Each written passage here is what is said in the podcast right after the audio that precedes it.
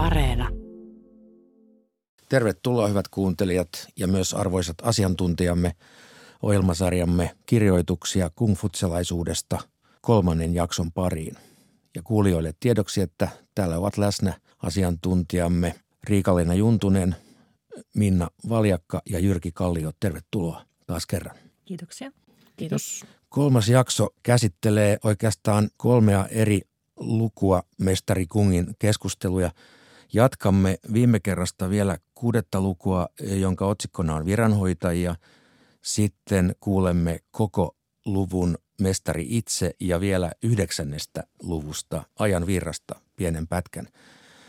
Ja jo aikaisemmat jaksot kuunnelleet kuuntelijamme tiedätte, että että nämä luvut ovat hieman epäloogisessa järjestyksessä numeroinnin kannalta, mutta loogisessa järjestyksessä historiallisen kehityksen kannalta. Nyt nämä kaikki luvut käsittelevät vielä niin sanottua vanhinta kerrostumaa. On ehkä syytä kuitenkin tarkentaa sen verran tätä mahdollista epäloogista vaikutelmaa, että – Nämä luvut ovat tässä radio-ohjelmassa vielä hieman eri järjestyksessä kuin kirjallisessa teoksessa Mestari Kungin keskusteluja, jota voitte kernaasti käyttää apunanne tätä sarjaa kuunnellessanne. Mutta kerropa Jyrki, miksi me tässä radiosarjassa menettelemme eri tavoin kuin tässä kirjassa, jonka olet laatinut aikaisemmin? No tätä kirjaa laatiessa mun tavoitteenani oli järjestää nämä luvut siihen järjestykseen, jossa ne todennäköisesti on ajallisesti syntyneet. Ja sen takia lähdettiin liikkeelle luvusta neljä. Käydään läpi nyt tätä niin sanottua vanhinta kerrostumaa, johon ei vielä kuulu esimerkiksi luvut yksi ja kaksi, jotka tulee täällä myöhemmin. Mutta kun mä tein tätä, katsoin sitten uudestaan tätä sisältöä, tätä radiosarjaa varten, kirjan valmistumisesta on kulunut jo viitisen vuotta aikaa – niin mä huomasin, että tämä luku seitsemän, jota me käsitellään tänään, joka luetaan kokonaan, siis mestari itse, ja luku yhdeksän liittyy kyllä niin läheisesti toisiinsa. Niissä molemmissa mestari Kung kertoo itsestään. Ja ne on siinä mielessä hyvin mielenkiintoiset luvut, että, että todellakin saamme kuulla mestari Kungilta itsestään, että mitä hän on omasta persoonastaan mieltä. Hyvä. Entäpä mitä muita ajatuksia voimme laittaa kuuntelijan mieleen nyt, kun hän ryhtyy näitä päivän tekstejä kuuntelemaan? No mä oon tässä miettinyt sitä, että miksi nämä asiat sanottiin ja myöhemmin kirjoitettiin ylös. Ja tässähän koko ajan pyörii se virka-asema etsiminen tänä levottomana aikakautena, jolloin monet ajattelijat yritti löytää hoveista kannatusta ajatuksilleen. Ja tämä on ehkä semmoinen näkökulma, jota sitten kuulijakin voisi vähän miettiä, että et mistä perspektiivistä näitä mahdollisesti niin kuin voisi vähän lukea. No niin kuin omaakin virkauraa ajattelee. no niin. Entäpä Minna? No tuohon äh, Riikalenan ajatuksiin hieman resonoiden, niin se mikä täällä ehkä vähän paistaa silmään on se, että nämä on todellakin sille omalle sisäpiirille ja omille kaltaisilleen kirjoitettuja tekstejä, niin kuin jo viimeksi todettiin. Mutta mä haluaisin vähän vielä muistuttaa kuulijoita siitä, että ei kannata hämääntyä, jos kaikki nämä jakeet ei ihan saman tien avaudu tai että on niitä sisäisiä tulkinnallisia ristiriitoja, että niin kuin Jyrkikin on monta, monta tuntia näiden parissa viettänyt etsin sitä parasta mahdollista tulkintaa, että näissä on hyvin paljon vaihtoehtoja siihen, miten näitä lähdetään katsomaan. Käymme kuuntelemaan päivän tekstiä. Kuudes luku, viranhoitajia. 23. Mestari sanoi. Tietäväiset nauttivat vesistöistä. Kunnialliset iloitsevat vuoristoista. Tietäväiset toimivat, kunnialliset odottavat rauhassa. Tietäväiset ovat nautiskelevaisia, kunnialliset ovat pitkäikäisiä. 26. Tsai Wo kysyi. Jos kunniallinen mies kuulisi, että kaivoon on pudonnut ihminen, niin eikö hän hyppäisi perässä? Mestari vastasi. Miksi kävisi niin? Herrasmiestä voi houkutella lähtemään apuun, mutta ei menemään ansaan. Häntä voi huiputtaa, mutta ei saada satimeen. 30. Tsi Kung sanoi. Voitaisiinko sellaista sanoa kunnialliseksi, joka on antelias rahvaalle ja kykeneväinen toimimaan kansanjoukkojen eduksi. Mestari sanoi, miten niin kunnialliseksi? Sellaista pitäisi sanoa esikuvalliseksi. Olisivatko edes Jao ja Shun moittineet moista miestä? Kunniallinenhan on sellainen, joka auttaa vertaisensa rinnalleen asemaan, jota itse havittelee, ja joka auttaa vertaisensa saavuttamaan saman, jota itse tavoittelee. Kunnialliseksi tulemisen taidoksi voi sanoa sitä, että onnistuu pitämään lähellään ne, joihin itseään vertaa. Seitsemäs luku. Mestari itse. Yksi. Mestari sanoi, seurata muinaisten opetuksia luomatta uutta, harrastaa muinaisuutta vakaasti. Näissä suhteissa minä rohkenen verrata itseäni vanhaan pengiin. Kaksi. Mestari sanoi, olla vaiti, kunnes tietää, mistä puhuu. Opiskella kyllästymättä, opettaa tympääntymättä. Mitäpä vaikeutta näissä olisi minulle? Kolme. Mestari sanoi, entä jos en ole vaalinut hyveellisyyttä? Entä jos en ole harkinnut oppimaani? Entä jos en ole kyennyt seuraamaan oikeellisuutta siitä kuultuani? Entä jos en ole kyennyt korjaamaan sitä, mikä itsessäni ei ole mallikelpoista? Nämä painavat mieltäni. Viisi. Mestari sanoi. Miten mieleni onkaan herpaantunut. Niin pitkään olen jo ollut näkemättä unia Joan Herttuasta. Kuusi. Mestari sanoi. Panna tahtonsa tien seuraamiseen. Tukeutua hyveellisyyteen, nojautua kunniallisuuteen, uppoutua kuuteen taitoon. 7. Mestari sanoi. En ole koskaan kieltäytynyt opettamasta ketään, joka on antanut omastaan edes niinkin pienen lahjan kuin kerpullisen kuivalihaa. 8. Mestari sanoi. Sellaista, jolla ei ole oppimisen kiihkoa, en innosta. Sellaista, joka ei ponnistele ilmaistakseen itseään, en kannusta. Sellaista, joka ei osaa johtaa kaikkien kolmen kulman suuruutta, kun annan hänelle yhden, en opeta toiste. 11a.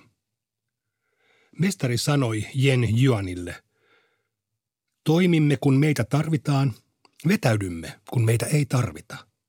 Vain minä ja sinä olemme sellaisia. 12. Mestari sanoi, jos rikkaus olisi tavoiteltavissani, niin pyrkisin siihen, vaikka minun pitäisi ruveta vaunumieheksi piiska kädessäni. Mutta kun se kerran ei ole tavoiteltavissani, seuraan sitten omia pyrintöjäni. 14. Mestari kuuli Chi-valtiossa Shao-sävelmän, eikä sen jälkeen tuntenut kolmeen kuukauteen lihan makua. Hän sanoi, Enpä olisi kuunaan arvellut joutuvani tällaiseen tilaan musiikin vuoksi. 16. Mestari sanoi, syödä akanaista viljaa, juoda vettä, taivuttaa kyynärvarsi pielukseksi. Sellaisissakin oloissa elämisestä voi nauttia. Oikeudettomasti saavutettu rikkaus ja arvostus ovat minulle yhtä etäisiä kuin leijuvat pilvet. 17. Mestari sanoi, saisinpa lisää elinaikaa, jotta voisin omistaa 50 vuotta opiskeluun. Silloin minussa ei varmaankaan olisi enää suuria puutteita. 19. Sheen herttua kysyi Zylulta mestari Kungista. Zylu ei vastannut. Mestari sanoi Zylulle – Mikset vain sanonut, että hän on sellainen mies, joka unohtaa syödä kiihkoltaan, Unohtaa huolensa iloltaan, eikä ymmärrä vanhuutensa olevan käsillä. 20. Mestari sanoi. Minä en ole syntynyt tietäväiseksi.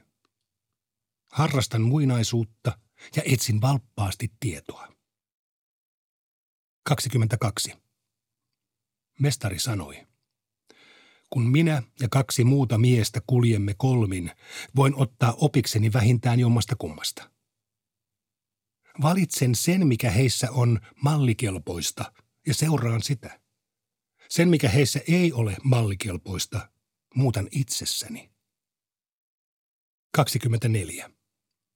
Mestari sanoi, te, kumppanini, luuletteko, että salaan teiltä jotakin? Minulla ei ole salaisuuksia, eikä ole mitään, mitä en teille kertoisi. Sellainen minä, Chiu, olen. 26a. Mestari sanoi, esikuvallista miestä en tule koskaan kohtaamaan. Riittäisi, jos kohtaisin joskus herrasmiehen.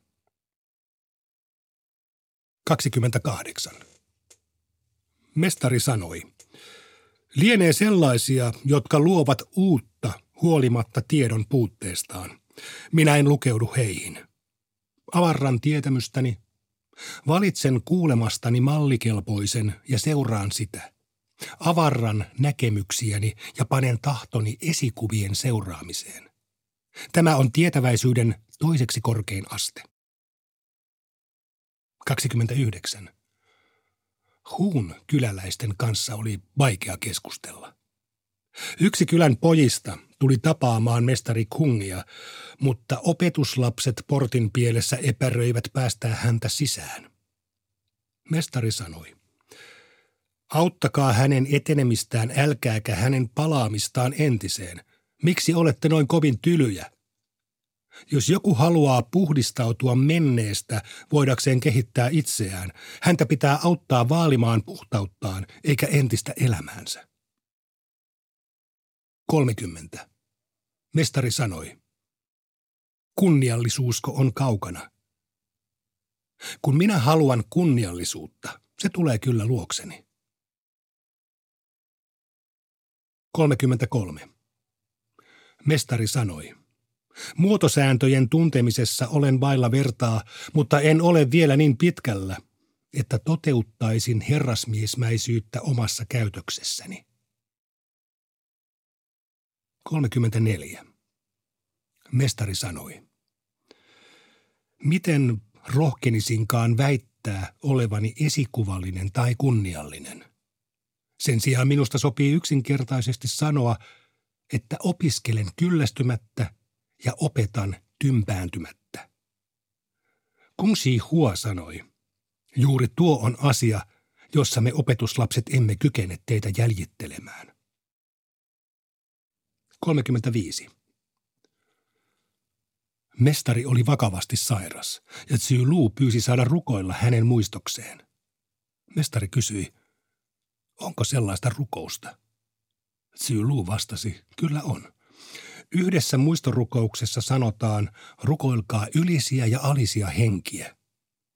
Mestari sanoi, minä, Chiu, olen rukoukseni rukoillut aikaa sitten. Yhdeksäs luku. Ajan virta. Yksi. Mestari puhui harvoin hyödystä, mutta piti arvossa taivaan tahtoa sekä kunniallisuutta. Kaksi.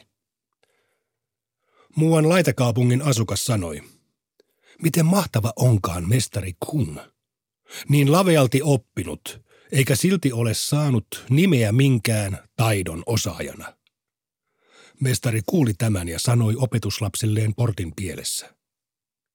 Mihin taitoon harjaantuisin? Harjaantuisinko sotavaunun ajamiseen? Vai harjaantuisinko jousiammuntaan? Minäpä harjaannun sotavaunun ajamiseen. Kolme. Mestari sanoi. Perinnäistapojen mukainen rituaalipäähine tehtiin hampusta, mutta nykyään käytetään koristelematonta silkkiä. Tämä on säästäväistä ja minä seuraankin nykymuotia. Perinnäistapojen mukaista olisi kumartaa portaiden juurella ennen astumista saliin, mutta nykyään kumarretaan vasta portaiden yläpäässä. Tämä on pöyhkeilevää ja olkoonkin, että se on nykymuodin vastaista. Minä kumarran portaiden juurella. 5. Tultuaan uhatuksi Kuangissa, mestari sanoi, eikö kuningas Wenin kuoltua hänen perinnökseen jättämänsä sivistys olekin yhä keskuudessamme? Jos taivas olisi halunnut kuningas Wenin perinnön katoavan, niin emme kai me jälkeen jääneet olisi saaneet sitä osaksemme. Kun taivas ei ole antanut sivistyksen kadota, mitä Kuangin väki minulle voisi? 6. Muuan hovimarsalkka kysyi Tsy Kungilta, onko teidän mestarinne esikuvallinen mies? Miten hän voi olla niin kätevä käsistään? Tsy Kung vastasi.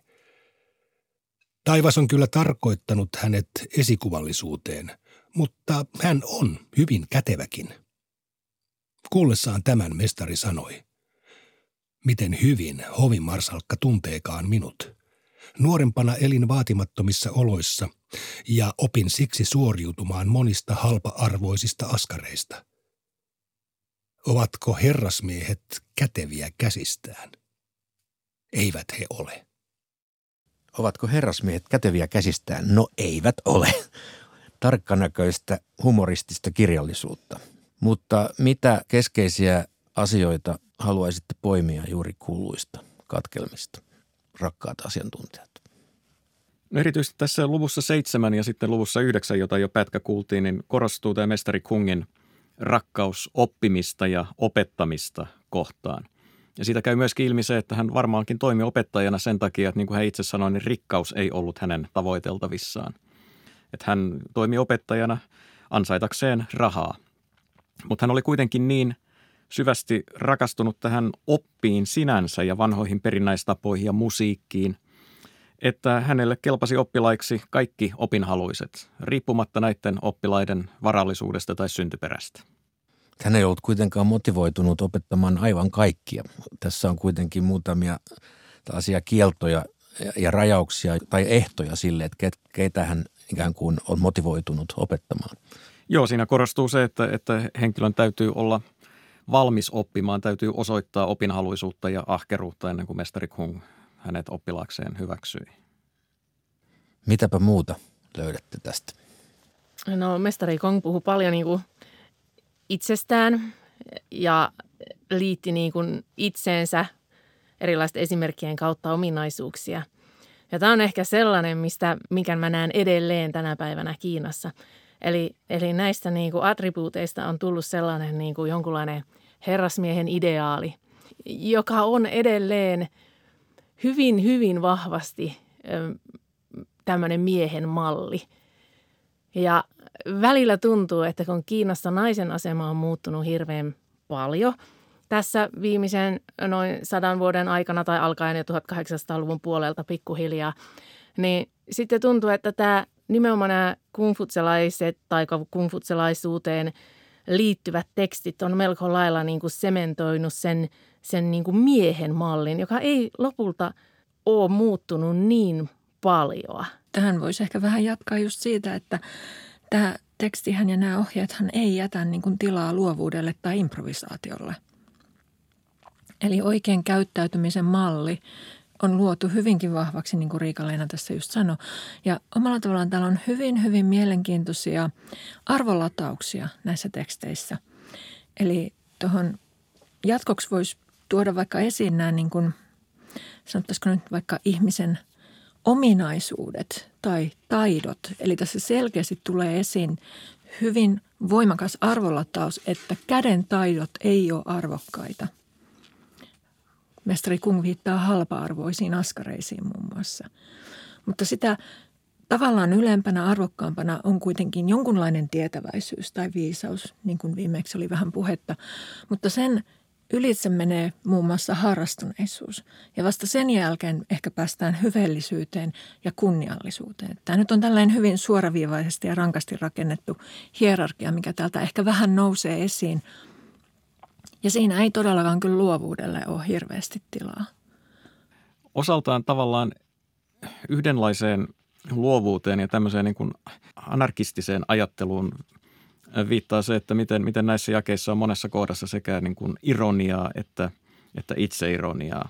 Kun mestari Kung toteaa tässä tuota kuudennen luvun jakeessa 30, jossa hänen opetuslapsensa Kung kysyy häneltä, että voitaisiinko sellaista sanoa kunnialliseksi, joka on antelias rahvaalle ja kykeneväinen toimimaan kansanjoukkojen eduksi, niin mestari sanoi, miten niin kunnialliseksi, sellaista pitäisi sanoa esikuvalliseksi – Eli mestari Kung ei tässä varmaankaan ole tosissaan, kun ottaa huomioon, että miten tuossa luvussa neljä, jota aikaisemmin luvut, luettiin, kerrottiin siitä, miten vaikeaa kunnialliseksi pääseminen on. Niin, niin tässä hän tekee yksinkertaisesti pilkkaa niin kuin ihmisistä, jotka kuvittelevat ehkä, ehkä itsestään liikaa.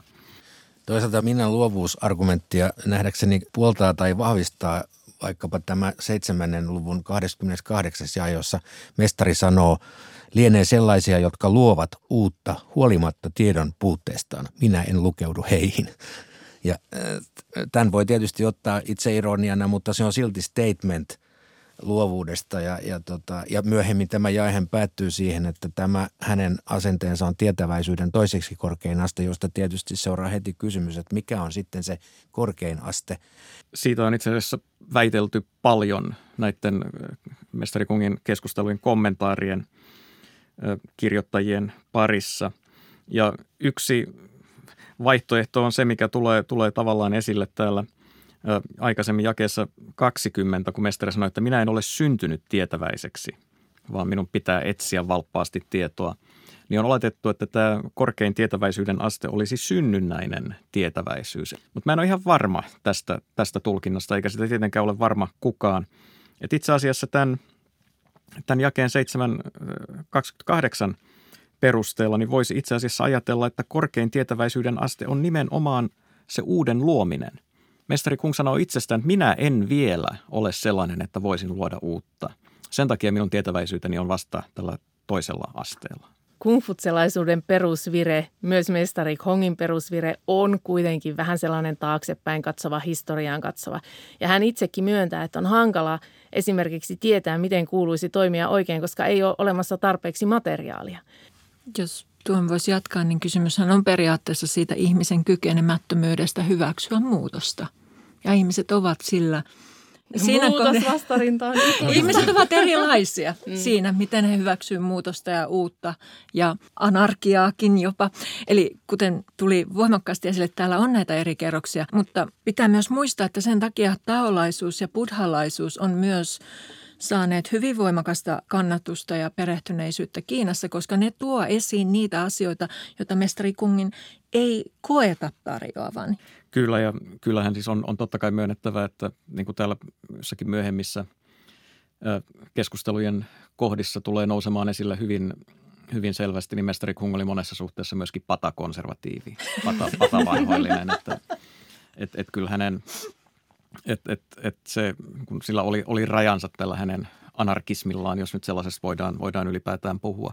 Tässä me olemme jo melko monipuolisen kuvan hahmotelleet mestari Kungista – kaikki ne patavanhoillisuuksineen ja, ja tästä valitettavasti jää vielä käsittelemättä monia mielenkiintoisia asioita, kuten esimerkiksi hänen suhteensa nykymuotiin, joka täällä myöskin vilahtaa. Koska meidän rakkaat kuuntelijat on nyt lopeteltava tämänpäiväinen jakso tähän, mutta palaamme jälleen viikon kuluttua uusin tekstein ja uusin näkemyksin. Kuulemiin.